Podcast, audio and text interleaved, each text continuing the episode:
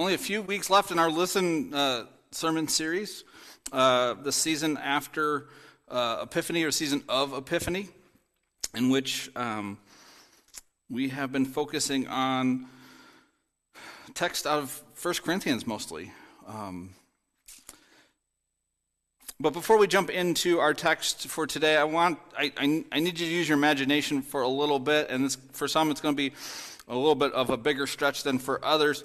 Um, you may uh, regret this whole experience altogether by the time I'm done, but I need you to pretend for a moment that you are a pastor of a church. All right? Can you, get, can you do that? Like, put your imagination in gear, put your thinking caps on, right? I want you to imagine for a moment that you are pastor of a church, and not just at any point in time, but um, we're a Nazarene Church, so we have uh, the structure, this uh, way of organizing things that we have district superintendents that kind of oversee and provide leadership and structure to groups of churches in a particular area together. So we have a, a district superintendent. You are a pastor, you have a district superintendent, and your, your, your DS, as we, we call them, because everything's an abbreviation in the Nazarene Church. Your DS comes and it says, Hey, what's growing in your church? Or how is your church growing? Um, what comes to mind first when you talk about is your church growing? Is a church growing or not? What's that? Numbers. How many people you have, right? Or how much money? Is your offering increasing? Uh, maybe do you have more programs going on? Like, oh, we started a new ministry, we started a new thing, right? That, that kind of feels like that's the question there. Uh, how's your church growing? Can I ask the a question a little bit differently? They'll still keep your pastor hat on for a moment. Pretend you're the pastor of the church, and the DS comes and says, Are the people in your church growing? Or how are the people in your church growing? Or that person specifically, the name name, how are they growing? Or how are you growing? Does that feel like the same question? No. No. And for me, as a, as, a, as a pastor who have who've kind of lived in that question, like every year we have to fill out reports and tell them how many people came to church and how much money came in, and, and we're kind of entering into that season in the life of the church. And you meet with your denominational leadership, and um, you kind of get asked those questions. And there's a tension there. And, and, and maybe if your, your imagination is, is active this morning, like you had that second cup of coffee and you're able to kind of think this through even more, your mind is, is, is churning the way that, that mine does, you might start to feel that, that tension of the, t- the two questions might lead to different activities.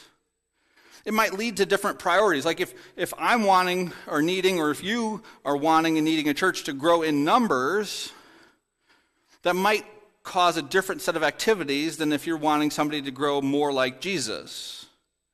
And so, just by the way we ask that question, when we talk about growth, can lead us into different directions in terms of understanding what it is that God is up to in a particular place. Now, I do all that not because I want you to feel sympathy for um, the fact that I have to fill out my annual pastor's report here in a couple of weeks. Um, I'm not trying to make you feel, you know, sad for me. Um, I'm asking that because in our scripture for today, um, again, we're in the, the book of First Corinthians. It's a letter to a church. And the Apostle Paul wrote this letter, and he's going to talk about growth. And I want to make sure we're, before we even get started, I want to make sure we're all on the same page because we have been shaped by a culture that just assumes bigger is better, more is better, right? And that creeps its way into the church. So when you say, How is your church growing? The default setting is numbers. The ABCs of ministry, it was taught to me at one point in time attendance, buildings, and cash. Ugh. In some church culture, some church circles today, people are referred to as giving units. That sounds pretty awful. Um, how many giving units are in your church? Well, we've gone up by 10 giving units this quarter. It, it, I don't even need to say anything more about that. Um, but the direction in the scripture today is not about the fact that the Corinthian church was in trouble because it needed more people to attend, it needed more money in the offering plate, or it needed to offer a second service or a Wednesday night Bible study. It didn't need more ministries, it didn't need more people, it didn't need more money, right? So I want to kind of lay that groundwork as we get started. That when you see the word growth, he's talking about something that is more aligned with the second question How are the people growing? Not how is the organization growing? Fair enough? You can be, done be, quit being the pastor for, for right now um, and uh, breathe that sigh of relief. All right, we're going to be in 1 Corinthians chapter 3, verses 1 through 9. It'll be on the screen uh, if you'd like to follow along there. It says this again, this is Paul, the Apostle Paul, writing to this church in Corinth that has been in conflict. Um, he says, Brothers and sisters, I could not address you as people who live by the Spirit, but as people who are still worldly, mere infants in Christ. I give you milk, not solid food, for you are not ready for it. Indeed, you are still not ready. You are still worldly. For since there is jealousy and quarreling among you, are you not worldly? Are you not acting like mere humans? For when one says, I follow Paul, another says, I follow Apollos, are you not mere human beings? After all, what is Apollos? What is Paul? Only servants through whom you came to believe, as the Lord has assigned to each task. I planted the seed, Apollos watered, but God has been making it grow. So neither the one who plants nor the one who waters is anything, but only God who makes things grow. The one who plants and the one who waters have one purpose, and they will each be rewarded according to their own labor. For we are co workers in God's service. You are God's field, God's building. That's where it ends. Kind of an abrupt ending, but uh, pray with me if you will. Heavenly Father, we pray this morning that you would gather our minds, that they may be one with you. Open our ears that we may hear your word. Soften our hearts that we may receive your wisdom. Speak to us, for we, your servants, are listening. Amen. So, just a quick recap of 1 Corinthians um, so far up until this point. I know we're only into chapter 3, but we're on like our sixth sermon uh, of this series in three chapters, although the first one was in uh, Ephesians, so that doesn't count. Um, the church was divided by conflicts over which leaders were the most important and most impressive. Right? And we uh, kind of addressed this initially by announcing that God is the hero of the story. If you were here for that week, you remember God is the hero of the story. Um, and so, allegiance to other leaders, uh, anybody other than Jesus, will create conflict. But that the church can be united by faith and fidelity to King Jesus alone, right? Like if you remember that, that, that if, if we're all choosing, if the church in Corinth was all choosing different people to follow, of course there's going to be division. But if everybody says, Jesus is my king, that's who I'm going to follow, then there can be unity in the name of Jesus. Another week, we looked at the message of the cross, and, and that the, the message of the cross is, is that God is not only at work in hard places, uh, but that the worldly values and worldly wisdom will cause us to be blind to God's presence and God's work in those hard places. So not only do we believe that God is at work there, but if, if we try to evaluate through a worldly lens, we'll miss out on what God is up to because we'll be looking for the wrong things right? We'll miss God at work. Uh, the mind of Christ, which was our most recent uh, sermon that we looked at last week. Uh, the mind of Christ is a gift from the Spirit that allows the church to view the world the way that Jesus views the world. The mind of Christ is not, as I said last week, a finish line, say, oh, we've got it, we win. It's a beginning point. It's a, a way of being shaped to understand the world that we live in, uh, to understand our own lives, to understand the church through the lens that Jesus uh, provides for us. We talked about how worldly values and worldly wisdom run contrary to the wisdom of God, which was revealed in Jesus. And so, all of that kind of leads us up to our scripture for today that we just read a moment ago. And to be honest, there's a little bit of a repeat. Like, Paul does this sometimes, and when he writes letters, he kind of circles back to things. You know, he kind of introduced some of the issues, and he's, he's circling back. But don't tune out and think this is a rerun. There's some really important nuance happening here. Because the church in Corinth continues to let the wisdom and values of the world shape their church, it reveals that they have not yet been formed deeply by the wisdom and values of God. He starts out this letter in chapter 3, this part, by kind of some pretty heavy criticism. Saying, oh, you are, you're worldly, you're infants, you're worldly. Of course, you're of the world. Like, he does not take it easy on them coming out. He says, because the worldly wisdom and the worldly values shape who you are as a church, uh, it reveals that you haven't been formed deeply by the wisdom and values of God. And so the Apostle Paul calls them infants in Christ. He says he's had to give them milk because they couldn't handle solid food. He says this conflict over which leaders they follow, along with the other conflicts and immoralities and all that type of stuff and jealousy, it reveals that they're still worldly in the way that they operate. They're immature in their faith, not able to handle the solid food. now, can you think of anything more tragic than a church so distracted and shaped by worldly things that it misses out on experiencing the best part of following Jesus? Like, what a tragedy. Like, I, I was reading this, this scripture uh, uh, this week and was reading through Paul's kind of accusation, and I thought, what a sad state of affairs for this church in Corinth. That they've been gathered together in the name of Christ, they've been given everything that they've needed.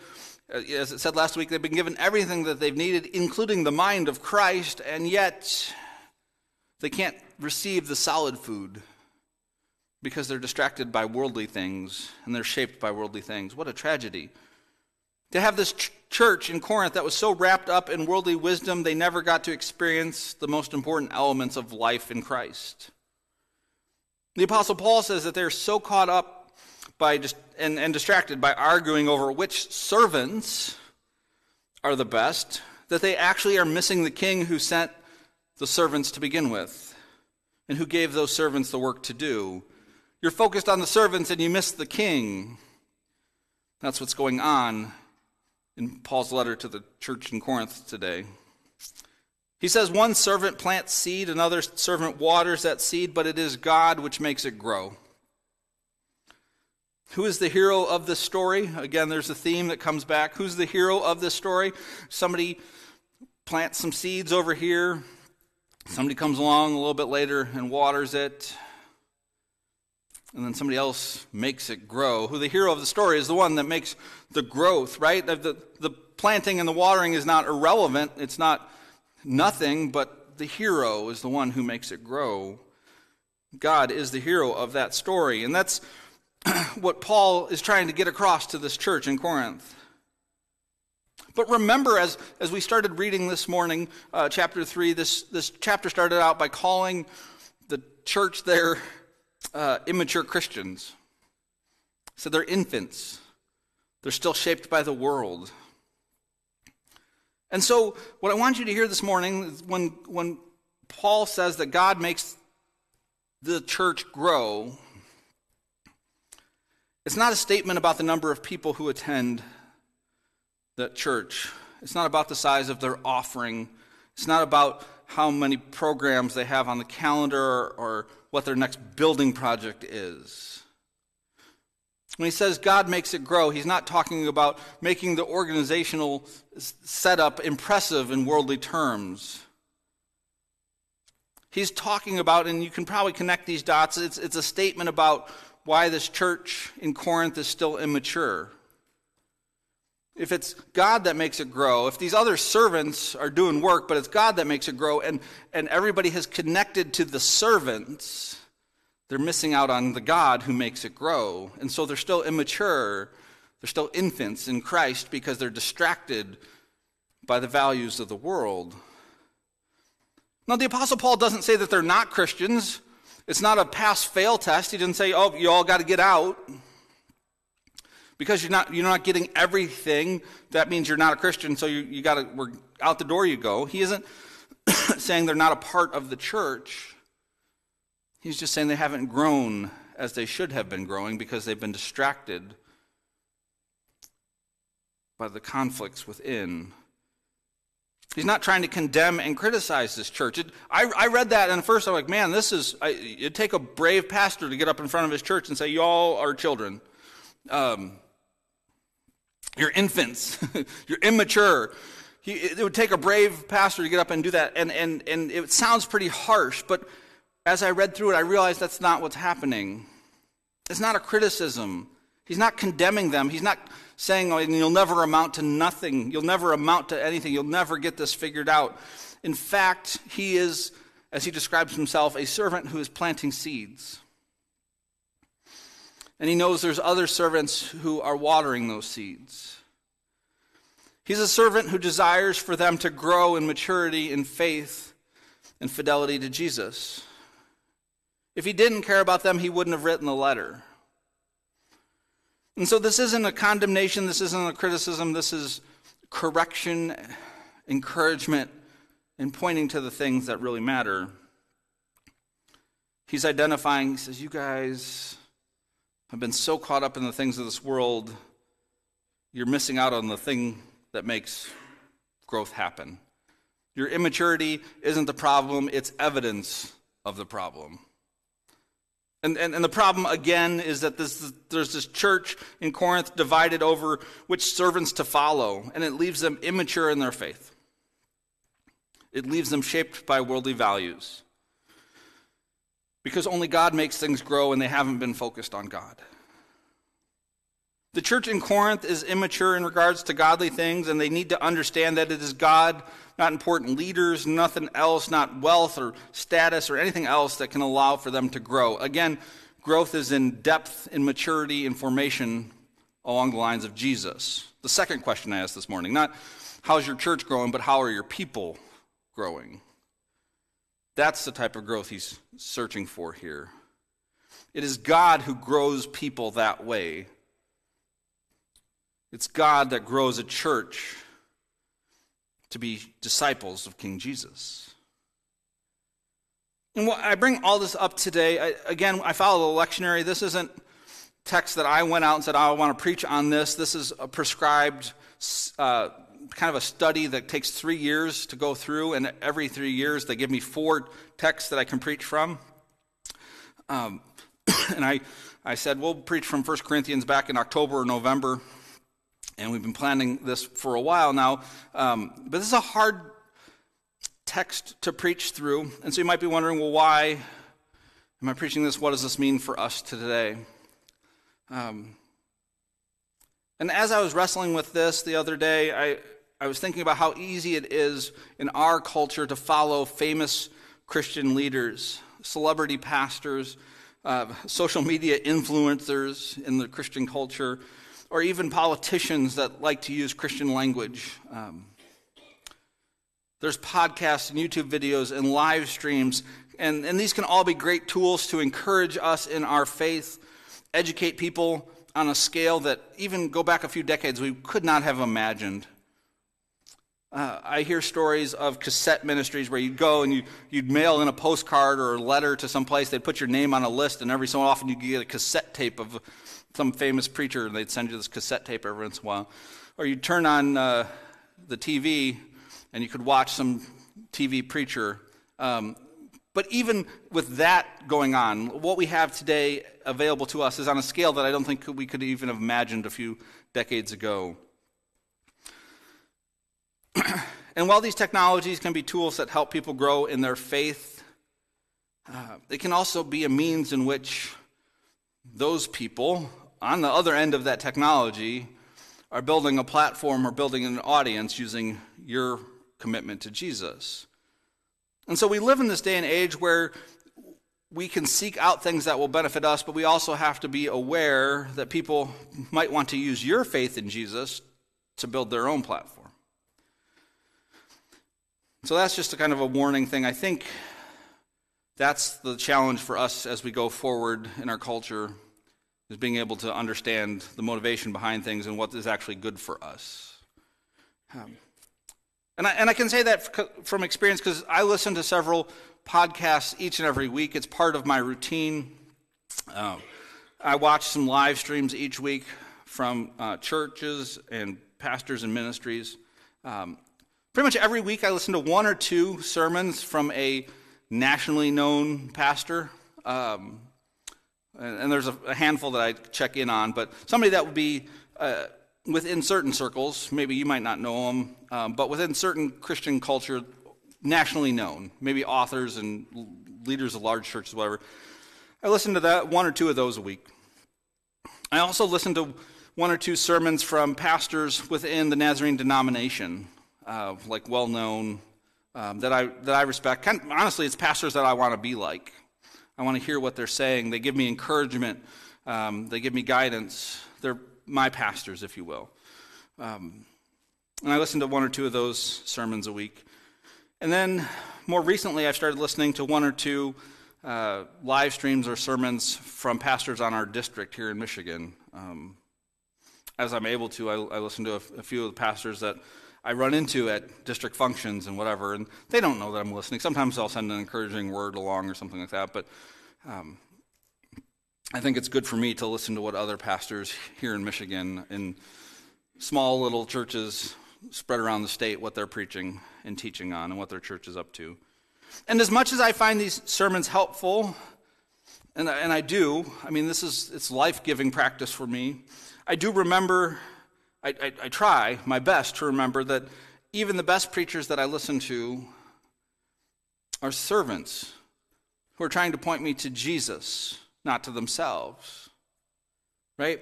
They're planting seeds, they are watering seeds, but the goal is growing and maturing in our faithfulness to Jesus. It's God is the one who causes growth. God is the hero of the story. And so that has become my filter. If I feel like I tune into somebody, I follow somebody on social media and whatever, and I feel like they're promoting themselves, they're trying to build a brand or build a reputation or whatever, I have to use a little bit more discernment and caution there. Because it's Jesus that's the hero of the story. And if we forget that God is the hero of the story, then we end up with a distorted view of everything related to the church. Right? So I often say everything's not it's not a pass fail test, it's not all or nothing, but I do think in this particular instance, if we forget that God is the hero of the story, then everything else is misshapen. Everything else is distorted if we forget that it is God's story and he's the hero. Because what happens if we forget that God is the hero of the story? Growth becomes less about the work that God wants to do in us, forming us to be more like Jesus. Growth becomes more about increase. As Cindy said earlier, it becomes about numbers increase in attendance, income, or increase in our status and reputation. If we forget that God is the hero of the story, then pastors are viewed less as shepherds that guide and care for people and they're viewed more as the talent that attracts a crowd or the leadership that manages the organization. If we forget that God is the hero of the story, then ministry is understood less as about serving others and becomes more about being programs that meets the needs of the consumers of these religious activities. If we let uh, this get distorted by forgetting that God is the hero of the story, our outreach and evangelism functions become less as a method of sharing the good news and blessings we have received. It becomes less about sharing the good news that we have received, and it becomes more like church marketing and advertising. Because we have to create the increase, right? If we forget that it's God's the hero of the story, then offering becomes less about an act of worship. It becomes less about being formed as generous people in a world that says more, more, more for me. Offering is a resistance, it's a rebellion against those worldly ways. But if we forget that God is the hero of the story, then offering can be reduced to like membership dues that basically pay for the bills for the organization. Leadership positions become less about having additional responsibilities to serve others and can become more about achieving a status or control that satisfies one pride or covers their insecurities. It, it, can become a focus on whether more or less people attend services rather than do we act more or less like Jesus because of what we've done as individuals and as a community. You can see how the distortion can happen if we forget that God is the hero and God is the one that, that adds the growth and God is the one that is ultimately responsible for this. If we start worrying about, well, did more people come or less people come to church services? We quit asking the question are we more like Jesus as individuals and as a community? The mission to make disciples in all nations, which I think we if you've been Nazarene for any length of time, you've probably heard that phrase more than a handful of times. Our mission is to make disciples in all nations. Well, if that gets distorted, then the mission becomes about gathering crowds rather than growing Christ like communities. The church calendar gets filled up with activities that comfort and entertain people, but it doesn't offer healing, salvation, or freedom from sin. If the church forgets that the ultimate purpose of our community is to grow in Christian maturity and character, some things happen. We will attempt to attract people with hype rather than sharing with them the hope that we have found in Jesus. If we forget that the church is meant to be a community that helps us grow in Christian maturity and in Christian character, we will look to grow in popularity rather than grow in peace we will, in effect, trade in being a Christ like community in return to have a crowded church building. If growth means bigger and better, people who walk through our doors or doors of any church uh, with baggage and brokenness will be viewed as problems that are in the way of us becoming what we want to become, rather than the mission that God has sent to us to care for and to participate with. Does that make sense? Like, if, if my goal is, is, is the pastor is to make us a big, impressive church, if somebody walks through the door with a lot of problems, that gets in the way of what I'm trying to accomplish. But if I see my job as pastor is to care for, shepherd, and, and meet the needs of those who are walking through the door, then somebody walking through the door with baggage and brokenness isn't a problem. That's my job, my vocation. You can see how this distortion can shape the way we even view one another.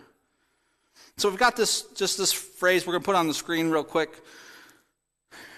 The purpose of the church and all the people in it, right? Like when I say church, I don't mean building, I mean us, is to plant and water seeds that God grows into mature Christ like people and Christ like communities.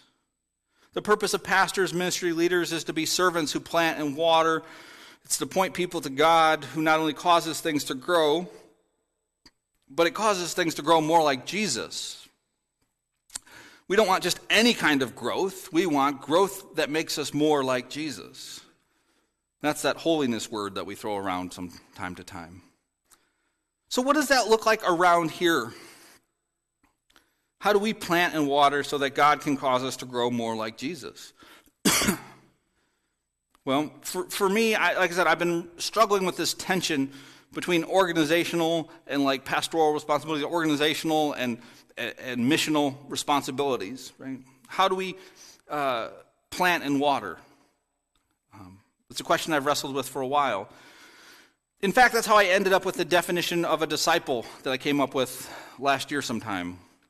I introduced it as the 111 thing, and then I, I kind of built off of that. Um, I said a, a disciple of Jesus is someone who loves God, who loves others, and serves the world. And in, implicit in that statement, and that idea, are three activities, three behaviors that are the foundation for that. So, love God, well, we'll call that worship. Right? The activities of worshiping God, we, we say that's how we learn to love God better. We gather regularly in community uh, with others and we acknowledge and respond to God's presence and work in our lives.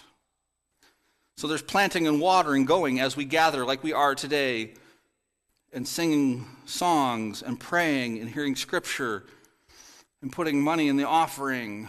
These are planting and watering practices that help us to love God more than we currently do.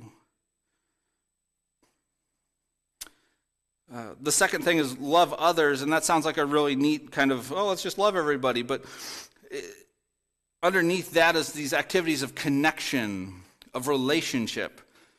It's this idea that we can do more in, in this is an old timey church catchphrase from like, well, I won't say old timey, but 30 years ago maybe. We can do more in circles than we can do in rows. Right? There has to be a moment in the life of Christians where we're gathered around a table or around a living room or in a space where you're not all just sitting listening to me talk, but you listen to one another, that you're praying for one another, you're caring for one another, you're holding one another accountable, saying, "Yeah, I wouldn't do that if I were you. Maybe that's the wrong path to go down." Or, "Oh, I, uh, I'm so happy that you did that thing," or whatever. That there's the churchy word for it is fellowship. There's encouragement, accountability, discernment, prayer. When I talk about connection, I'm not just talking about uh, a time for education or a time for socialization. You know, it's not school and it's not recess. But formation is part of a group of people that practices loving each other well in the way that Jesus taught his disciples to. So, as we, we gather in activities of worship, we're learning to love God better. As we gather in activities of connection, we're learning to love one another better. These are activities of planting and watering. And then the third thing, it's redundant as I say it, but it's we serve the world by serving one another. Uh, it's not just doing what we need to done, be done to make church happen. This isn't about, oh, we need somebody to to make the sound on the microphones go up or down. Uh, and so somebody says, well, I guess I can do that. But that it's, it's, it's not just making church happen, it's serving others, it's understanding our vocation. Uh, and, and just to be clear, moving the things on the, the soundboard is a really important thing. Um, I'm not diminishing. I'm saying like it's understanding our vocation. This, the goal isn't to make church happen. It's to meet needs of other people. It's putting others' needs before our own. It's, it's learning to be empathetic. It's learning to be compassionate people. It's learning how to use the gifts that you've been given and the abilities that you have to benefit somebody else. It's a stewardship of God's gifts to you as an individual and us collectively. And so, my goal as pastor is not to fill every seat in the church with a person Although I'd probably get like some sort of reward reward or recognition or something if I did that, but that's not my goal. My goal as the pastor is to invite, encourage, and equip every person in the church to love God, to love others, and to serve. My goal is to invite, encourage, and equip every person in the church to regularly participate in these activities of worship, of connection and Christian fellowship, and in service as regular parts of our life. And if you do these three things, I'm not guaranteeing that you're going to get the promotion at work. I'm not guaranteeing that your health will be perfect or that your bank account will be overflowing, that you'll get that new car, or even that you'll be the most popular person, whatever. I'm not promising that. But I do promise that if you commit to planting and watering these seeds in your own life, and if you commit to planting and watering these seeds in the lives of other people, God will cause things to grow. And God will cause these things to grow more like Jesus. You can grow more like Jesus. We together as a church will grow more like Jesus. And so the invitation for us today is to take inventory of your participation in worship, connect, serve. To take inventory of, of your routines, your habits, your practices, your commitments, your priorities May your love for God be shaped shaped and deepened through acts of worship. May your love for others be shaped and deepened through acts of Christian fellowship. May your service to the world be shaped through serving others in the church and in the community. So, the invitation today is to take inventory the, you can ask yourselves these questions, and I hope you wrestle with it. Write them down or, or whatever, but it's three questions. They're very simple. In the next seven days, I am going to worship by fill in the blank. In the next seven days, I am going to connect in Christian fellowship by fill in the blank. In the next seven days, I am going to serve by fill in the blank. And what, what we have been trying to do as a, a church leadership team is to provide opportunities so that the, it's not hard to answer those questions. How are you going to worship in the next seven days? How are you going to connect in Christian fellowship in the next seven days? How are you going to serve in the next seven days? We are planting and watering seeds of spiritual growth so that we may mature into community that looks like Jesus. I think, again, just how tragic it must be for that church in Corinth who had been given everything. Last week, Paul said, I have given you the very, not I have given you, but you have received through the Spirit the very mind of Christ. And you turn the page and he's like, and you guys are still children in faith. I can't even give you the good stuff yet. We are at work planting and watering seeds of spiritual growth in each other's lives so that we may mature into community that looks like Jesus. The mission of the church is not to grow in size or in wealth or status or reputation. The mission of the church is to grow in faithfulness, in obedience to and in the character of our King, King Jesus. Let me say that again. The mission of the church is to grow in faithful obedience to and in the character of our King, King Jesus. I'm going to pray as the, the worship team comes, and they're going to lead us in a moment of response and help us once again practice activities of worship that help us to love God better. Heavenly Father, you have set before us a path. but sometimes we wander and try to find our own way. Sometimes we are like toddlers and we hear your call and we, we come back. Other times we are like children testing boundaries, ignoring your call until fear finally makes us look back. And still, other times, we are full of youthful rebellion, desiring, demanding to be cut loose and set free,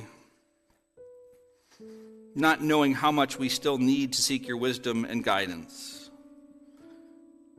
But most of all, too often we think we are the adults. And we have it all figured out. We know our own way, and then we only stumble and stray so far. So remind us, Father, that we are always your children, that we are never fully grown up in your sight, that we always have much to learn. Help us to seek you every day, to acknowledge that we need your wisdom, we need your guidance. Help us to return to the path and walk with you.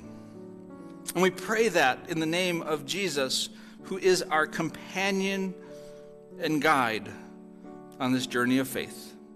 It's in his name we pray. Amen.